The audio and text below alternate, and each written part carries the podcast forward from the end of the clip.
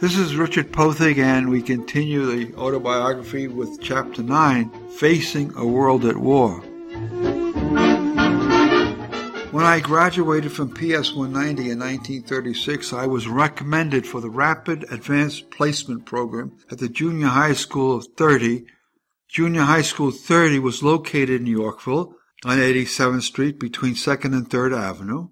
In the Rapid Advanced Program, the 7th and 8th grades of junior high were combined into one year. The junior high thus became a two-year stint, which included the first year of high school. My father had attended junior high 30 in the early 1900s, but dropped out before high school to go to work. Many young people went to work from junior high school in those years. In my day, junior high was preparation for high school.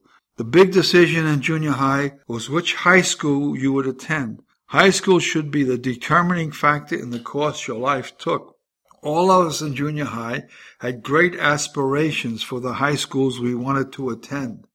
The best New York high schools in the 1930s were Brooklyn Tech, Townsend Harris High, Bronx High School of Science, and Stuyvesant High in Lower Manhattan. My hope was to enter Stuyvesant. I knew I had neither the technical bent nor a strong leaning toward the arts. My initial thinking was to prepare myself for college. I knew my father would resist my continuing on into college. Nevertheless, I planned to take the exam for Stuyvesant, which was located on the Lower East Side of Manhattan. Even though the thought of taking the exam for Stuyvesant was unnerving, Stuyvesant was the most sought after high school in the boroughs especially in the Bronx and in Manhattan. The brightest students from the junior high schools of New York competed for entrance into Stuyvesant. In New York City, this meant the student population competing for Stuyvesant would be 70 to 80 percent Jewish. The day I went down for the exam, the high school auditorium was packed with students from the five boroughs of New York. The school administration had set up alternative seating in the hall so there would be space between students. Even though these were considered good students, the school authorities were taking no chances. One look at the exam and I froze. The largest part of the exam was in the area of mathematics and the sciences. The very process of calculating and guessing wore me down. I finished the exam and left the auditorium exhausted. I did not make it into Stuyvesant.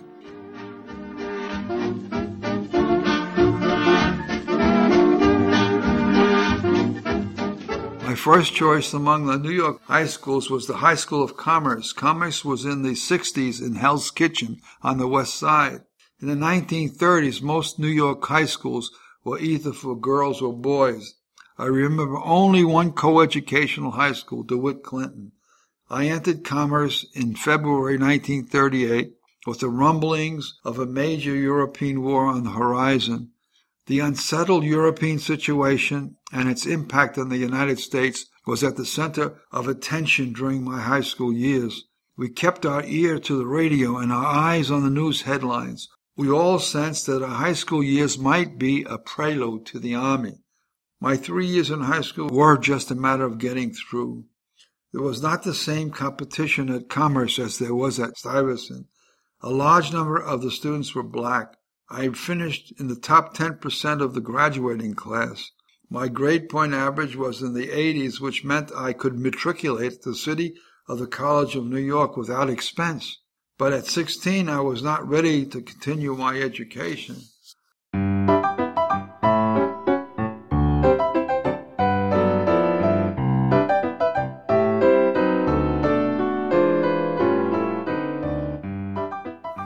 Clearest picture I have of my high school days was the two mile round trip walk I made from Yorkville to the west side every morning and afternoon. Five of us made the daily trek.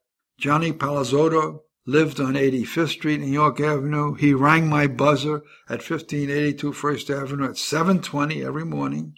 We had the walk estimated to be just over a half hour. Without any delays, we would get to Commerce just before 8 a.m. From First Avenue to Central Park was our slowest going. Then we had a clear stretch without traffic lights cutting across Central Park from 79th Street on the 5th Avenue to 67th Street on Central Park West. Johnny and I would pick up Jack Saita at the corner of 81st Street and 1st Avenue. By the time we reached 2nd Avenue and 81st Street, we would meet Saul Mines and Hank Yost. They both lived on 84th Street between 1st and 2nd Avenues. There was a continuing stream of banter about school and schoolmates and teachers, or about baseball in the spring and the fall, or about current happenings, or about girls. Once in a while there was a good-natured joke about religion. Saul Mines, who was Jewish, and I were the minorities. Jack, Johnny, Hank were Roman Catholics. We would continue our fast-paced walk across 79th Street to Central Park, it was early enough in the morning that the park was empty. On occasions, we would run into a punch drunk prize fighter jogging down the path, throwing punches wildly in the air at some imaginary opponent. We crossed Central Park on a diagonal from 79th Street on the east side to 67th Street on the west side.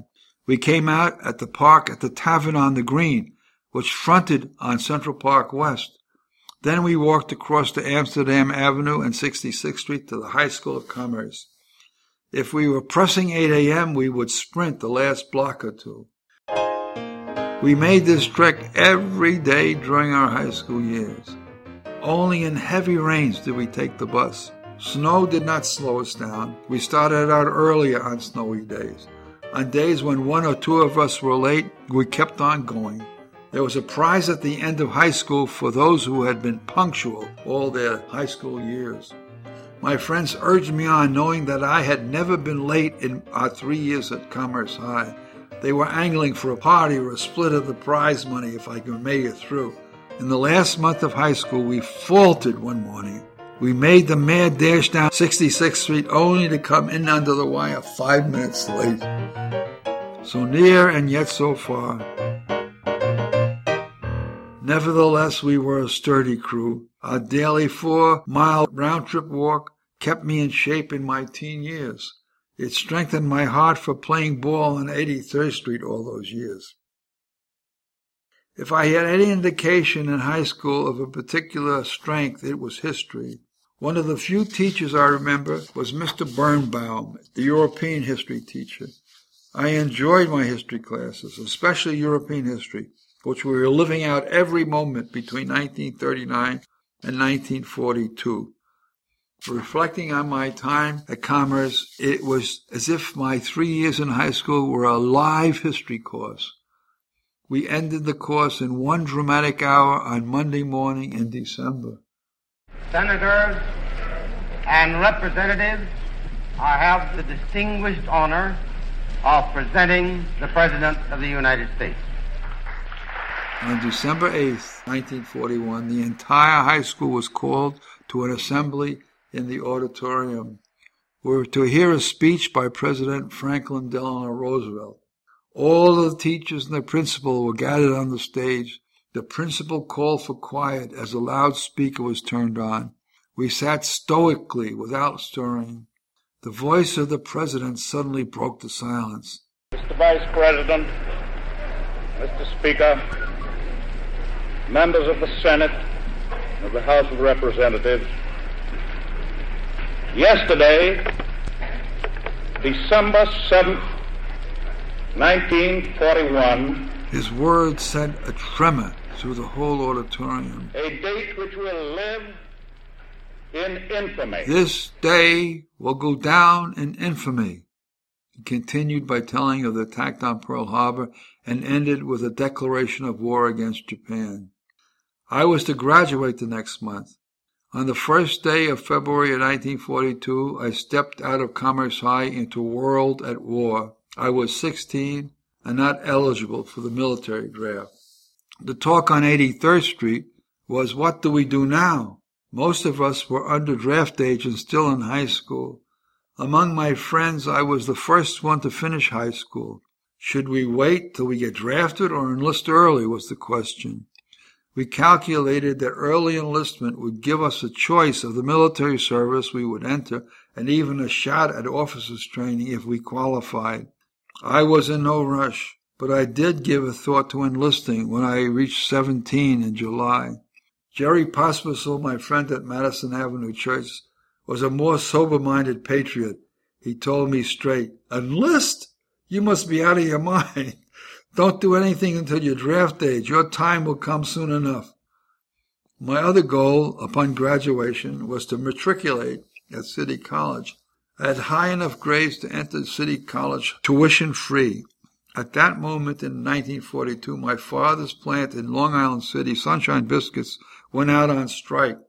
The company shut down and our family was without income.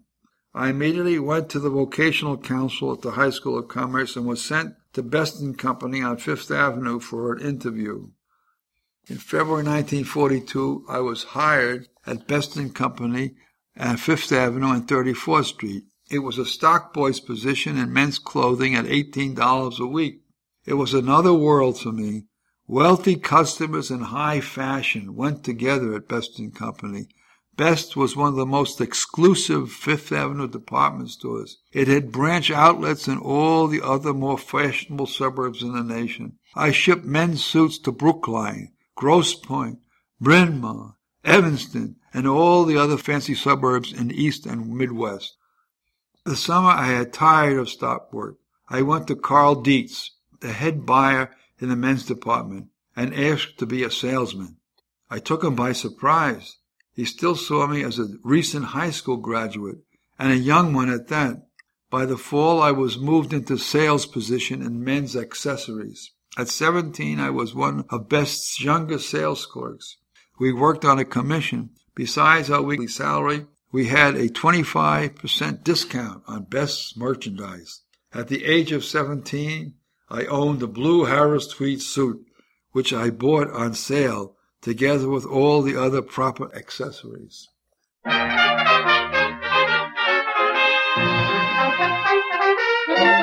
After Christmas of 1942, the attraction of selling wore off when I was offered a job working for Fred Waring and his Pennsylvanians. Helen Helwig, Fred Waring's secretary, was a friend of my mother. My mother had been close to the Helwig family. Among my trips with my mother, we paid semi-annual visits, once in the summer and once during Christmas holidays, to the Helwigs' home in Pelham. Helen and her married sister Emily Havner lived in Pelham with their mother. The elder Mrs. Helwig had been a friend of my grandmother, Alvine Seifert Strosel. They were from the same town in Germany, Bremen-Wegesack. Helen Helwig called to ask whether I would like to work for the Pennsylvanians. She knew my tenure with the Pennsylvanians might be short. I would be turning 18 in July 1943 and would be eligible for the draft. I thought working for Fred Waring would be an exciting venture. If I decided to go into entertainment business, this was the first rung on the ladder. Working for the Pennsylvanians with the possibility of returning to work on Broadway after the war attracted me. I'm young and healthy, and you've got charms.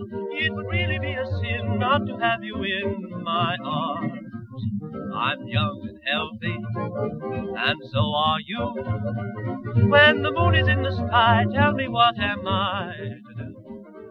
I went to work at Words and Music in the shipping department, which was a two person staff. Bernie Fisher and I were the department. Waring held title to a wide range of choral music as well as a growing number of patriotic war songs, whose sheet music were hot items. We had laughs over the music people sent in to Waring for consideration. One came in with the title, Send Your Son in the Army a Big Fat Salami. That one never made it to Broadway. Fred Waring was an entrepreneur extraordinaire.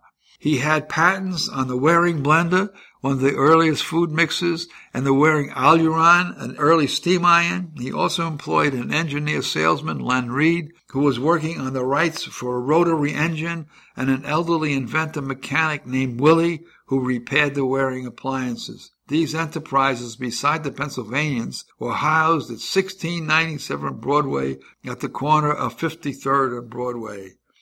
Waring had access to office space on three floors. His main offices comprised the whole 11th floor. Working for Fred Waring was like being in a large family. There never seemed to be a hierarchy, except that Fred was the head man. His brother-in-law Lee ran the front office. In the music business, nobody seemed to pull rank, except you did know where the power was. There were all kinds of characters floating in and out of the offices, members of the orchestra, members of the choral group, soloists, entertainers, promoters, song pluggers, arrangers, composers, relatives of the Pennsylvanians, an array of people related to Waring's appliance enterprise. Waring not only housed his Pennsylvanians on the 11th floor with their rehearsals for the regular 7 p.m. WR radio program, but he also gave space to the Collegiate Chorale with its director Robert Shaw. Bob Shaw was just beginning his career as a choral conductor. He had already made an impact on the choral music with his distinctive style for training in choral singing. He emphasized clear phonetic enunciation in producing choral music. Shaw would have the collegiate chorale repeat over and over any portion of music he felt they were not performing according to his sensitive ear. The chorale practiced on the 11th floor in the same space Waring used to rehearse the Pennsylvanians. Since most of the collegiate chorale worked at other jobs during the day, they had to work their schedule in between the times Waring rehearsed the Pennsylvanians. The benefit to Waring was that the best voices in the chorale went on to sing in the Pennsylvania chorus. The Pennsylvanians were housed in the back section of the 11th floor, the publishing and shipping offices were up in front. The elevators opened into a reception area, and our shipping offices were immediately behind the reception. The 11th floor was a little world of music. Fred Waring had his office in the back portion of the floor. His office led directly into a large rehearsal room with its engineering booth. The Pennsylvanians cut their own records. The rehearsal room was also used by the collegiate chorale. The back space also held the practice rooms for the Waring soloists, Donna Day, Daisy Bernier, and Elizabeth Boland. Waring's composer, Roy Ringwald, and his chief music arrangers, Harry Simeon and Hawley Ades, had their practice rooms in the back part of the 11th floor. Button, button, button, button. The back section of the 11th floor was an experience in cacophony, especially on the days when the Pennsylvanians were rehearsing.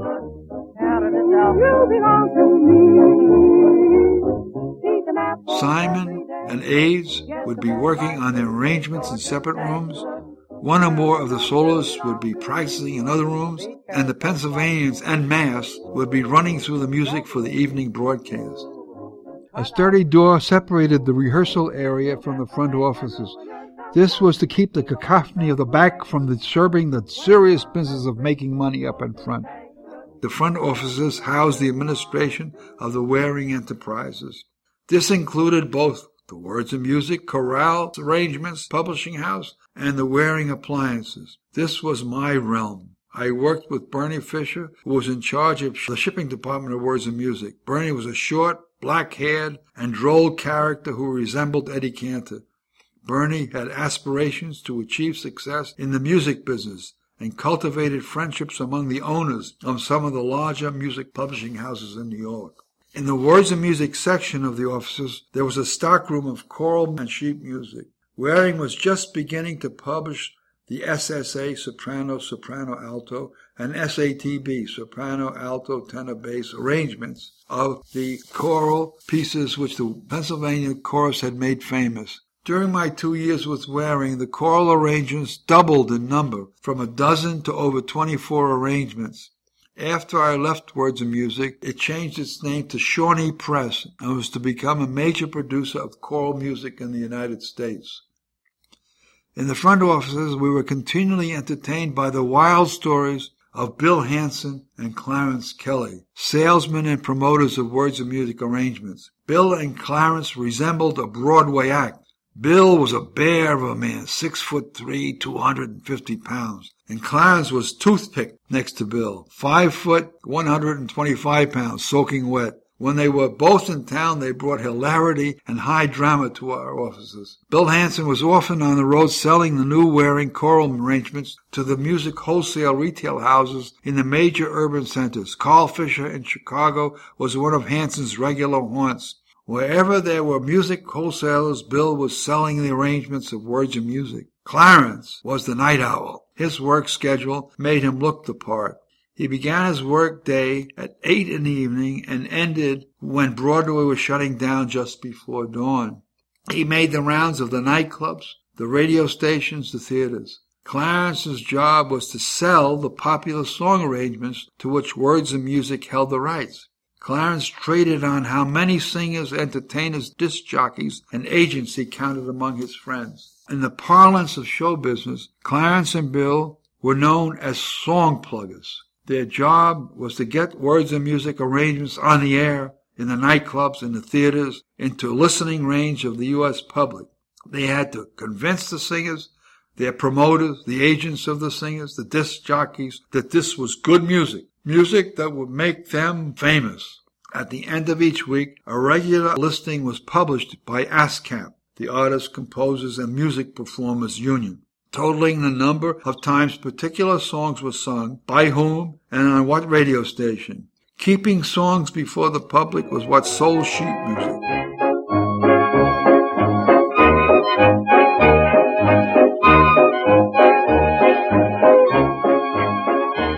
Along with this lifestyle went many bizarre stories about the celebrities on Broadway and in the other night spots of New York, and we heard them all. Actually, celebrities were all around us. The singers in Waring's band all considered themselves to be specially talented people. You quickly learn to sort out the real people from those who thought highly of themselves. Don't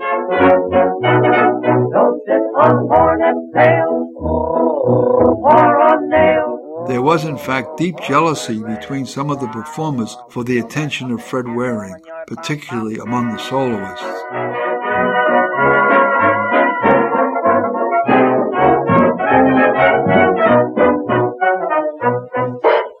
As an entertainer, Waring saw his role to provide special shows for those in the armed services bound for overseas assignment.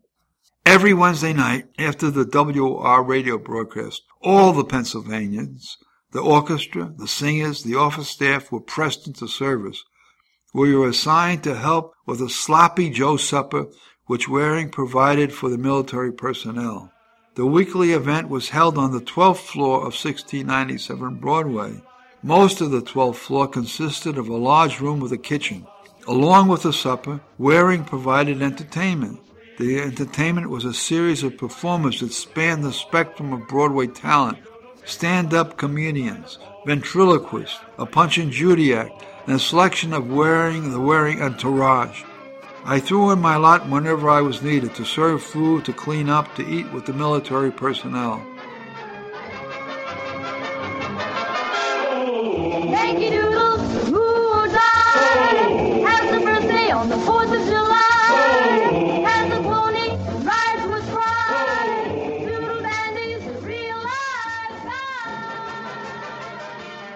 Another side of the many talented Waring was his fascination with appliances. Fred was known as an inventor. He held the patents on two well-known household items, the Waring blender and the Waring Algeron. On the 10th floor of the 1697 building, Waring rented space to service his appliances. Here one found another one of the family, an old Austrian named Willie, who was also an inventor. I enjoyed my visits with Willie on the 10th floor. He was an amiable figure in his leather apron, intensely engaged in fixing a Waring blender or Algeron which had gone out of commission. Sometimes I would run into a long and lanky Len Reed, who also worked out of a 10th floor office. Len was always busy tracking down other technical enterprises in which Waring might invest.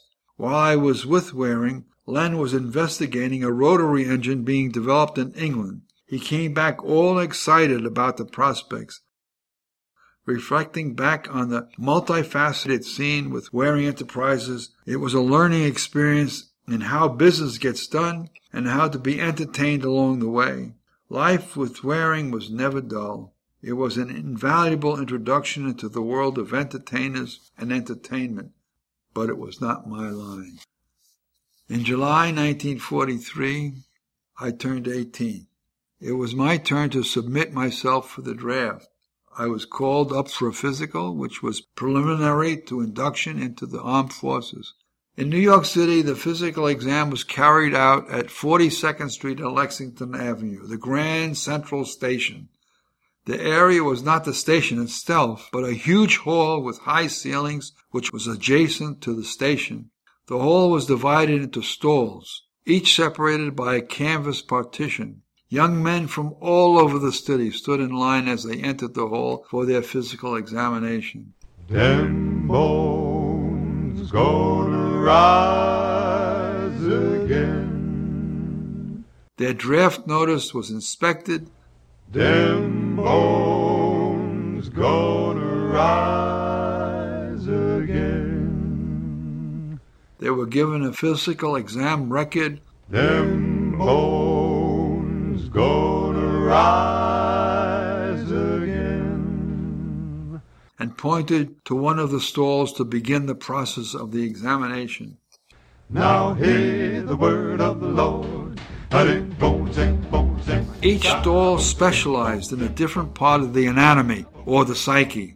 Each doctor would do his thing, write something unintelligible on your physical record exam, and send you on to the next stall. In one stall, the doctor was only interested in asking questions. He began asking about my interests. What do you like? Do you like baseball? How about basketball? Do you like football? Do you have any friends? Sure, I have friends, was my immediate response. Do you have any boyfriends? Sure, I have boyfriends. I asked, somewhat annoyed. Do you like boys? What do you mean, do I like boys? I mean, do you find them attractive? I was finally getting the drift of the examination. No, I find girls more attractive. That ended the part of my exam. connected to the shoulder bone, the shoulder bone connected to the backbone, the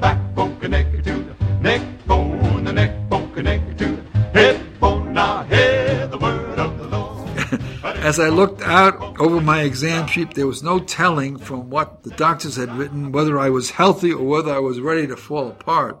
Not until I got to the eye doctor did I sense there was any question. The doctor asked me how long I had worn glasses. Since I was young, maybe seven or eight years. He shined a light beam, a bright beam into my eyes. He had me read the chart at the end of the petition without my glasses. Read the third line down. What third line? The letters had blurred together. He asked me further questions and scratched something onto my exam sheet. It was in red. The examinations finally came to an end. The process finished abruptly with the prospective draftee facing a large set of doors which entered out onto Lexington Avenue, the Lexington Avenue side of the Grand Central Station. On the other side of the doors, in an anteroom, at a small table, sat a very, very heavy sergeant surrounding the table. On the table was an ink pad and two rubber stamps. With a scowl, the sergeant looked over my exam record, scanning the marks on the exam and picking up one of the red stamps in front of him. With a great sense of power, the power over life or death, he brought down the stamp on the exam. He handed me back the exam with a quick look before he took it back. Across the front in bold black letters it read, Rejected.